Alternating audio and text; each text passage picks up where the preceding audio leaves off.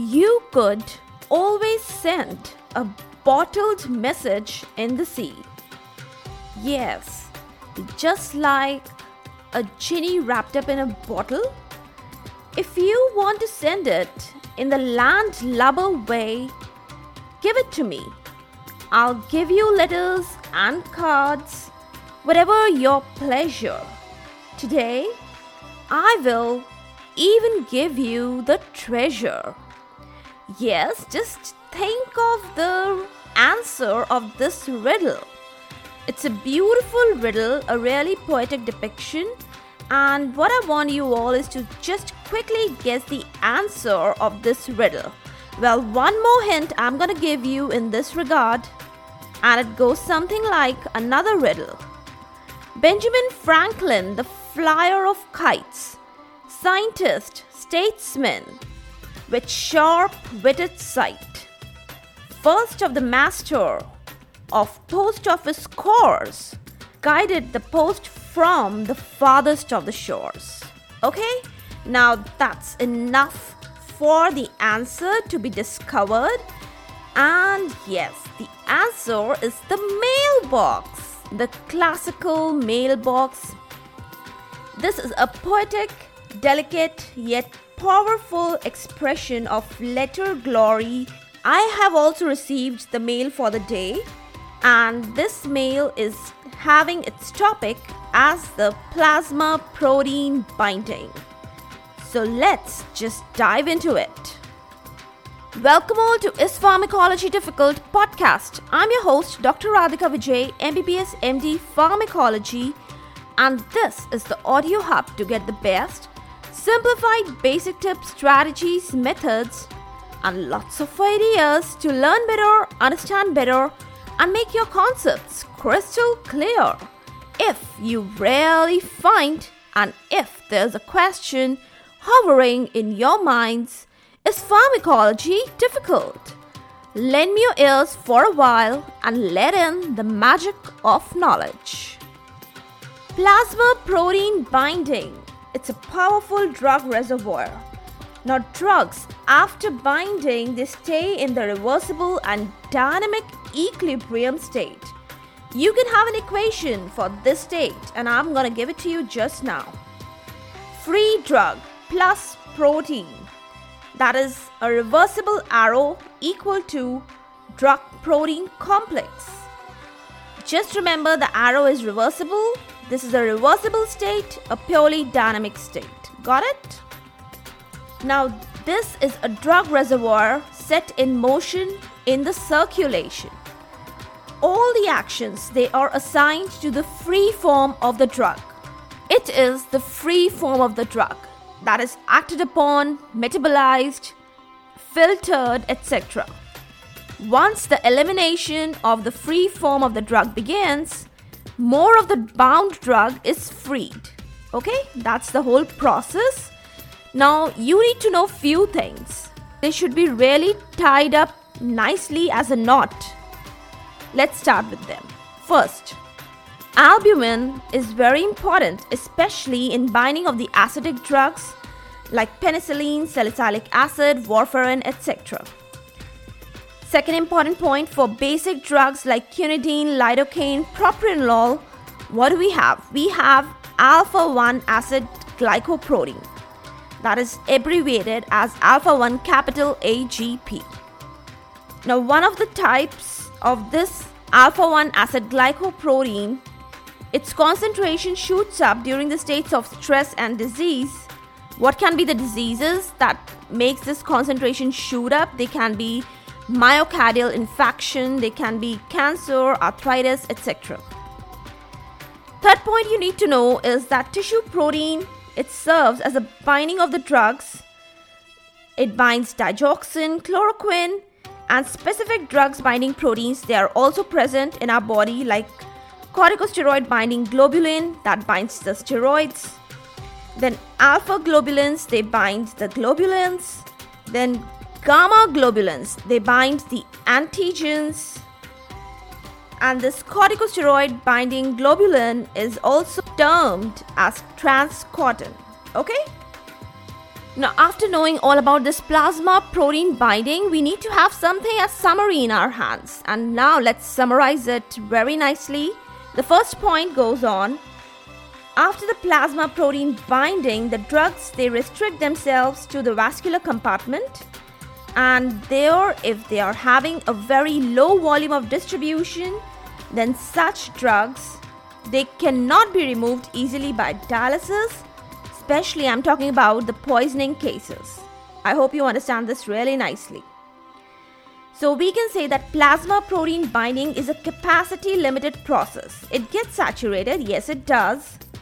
Now some of the pathologies that lead to the decreased albumin levels than the normal drug doses, they result in higher free concentration of the drugs. And similarly, we have few of the pathologies that I already told you like myocardial infarction, inflammation, stress, etc. They lead to increase of alpha-1 acid glycoprotein.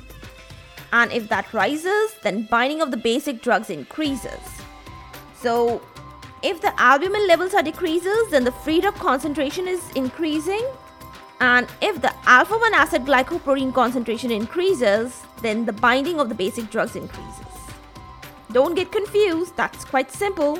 Just listen to it once again, and it's so simple you'll get to know it.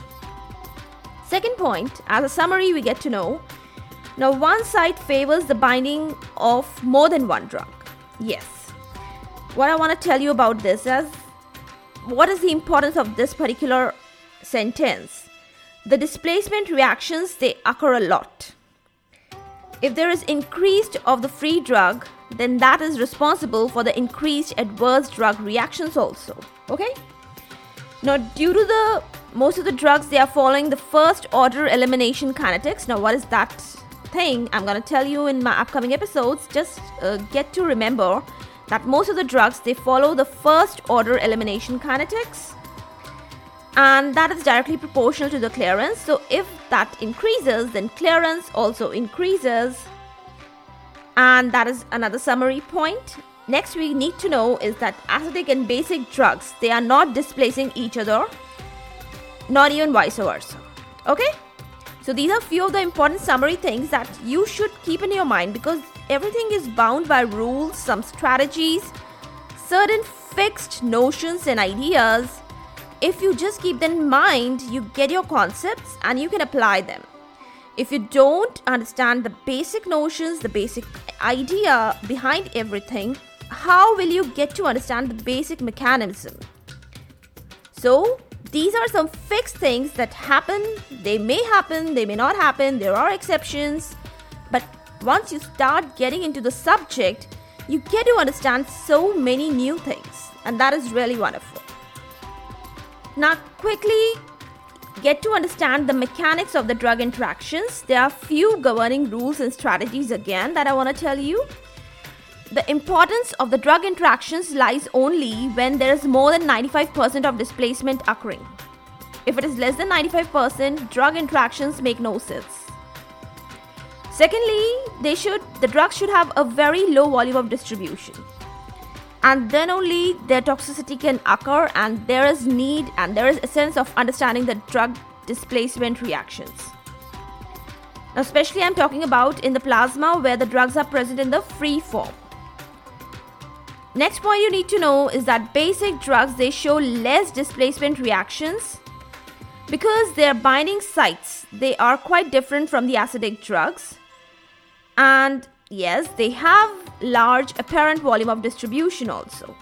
So that is why basic drugs they are not showing displacement reactions as much as acidic drugs are showing. Got it? Now that's also important factor. Let's come to the examples. Yes, the much awaited wonderful examples. Some good to know examples they are sulfonamides, vitamin K, they displace the endogenous substances like bilirubin and that is the basic cause of the occurrence of kernicterus in the newborn. Second important example is phenylbutazone sulfonamide salicylates. They displace the tolbutamide that leads to the occurrence of hypoglycemia. I want to tell you few more points, so better listen them nicely. Plasma protein binding makes drugs long acting because they are restricted to the vascular compartment. Secondly, not always the drug displacement reactions are occurring. Now, for that, I want to give you example of probenecid and indomethacin. They both are bound to the albumin because they are acidic drugs, but they do not displace each other.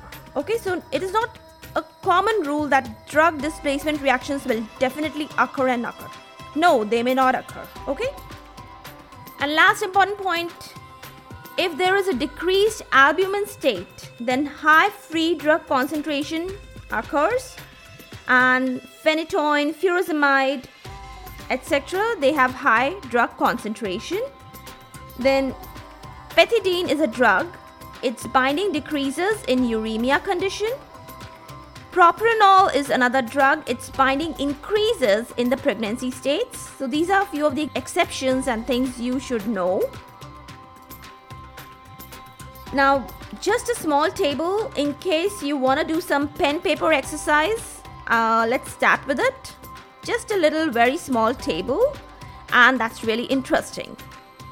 So, just write down what are the drugs that bind to the albumin benzodiazepines, non steroidal anti inflammatory drugs, penicillin, sulfonamides, warfarin, tetracyclines, they all bind to the albumin. Second list I want to give you for the drugs binding to the alpha 1 acid glycoprotein, they are beta blockers, verapamil, imipramine, lidocaine, quinidine. I hope you have done some pen paper exercise and really enjoyed the whole session for the day. Now, with this add on list of the drugs that I just gave you, I'm gonna knock off for the day. Hope you are still wondering where the mailbox memories they are getting lost and getting faded away. These are actually some beautiful classic commodities, facilities given to us and they are always treasured. They are again and again revisited as we remember them. The beauty lies in abandoning the past and surrendering to the growing age of technology. That's really true, you know? For all the updates and latest episodes of my podcast, please visit www.ispharmacologydifficult.com where you can also sign up for a free monthly e-newsletter of mine. It actually contains a lot of updates about the medical sciences, drug information updates, and my podcast updates also. You can follow me on different social media handles like Twitter, Insta, Facebook, and LinkedIn. They all are with the same name. Is pharmacology difficult? If you are listening for the first time, do follow and subscribe whatever platform you are consuming this episode. Stay tuned. Do rate and review on iTunes, Apple Podcast. Stay safe, stay happy, stay enlightened. Thank you.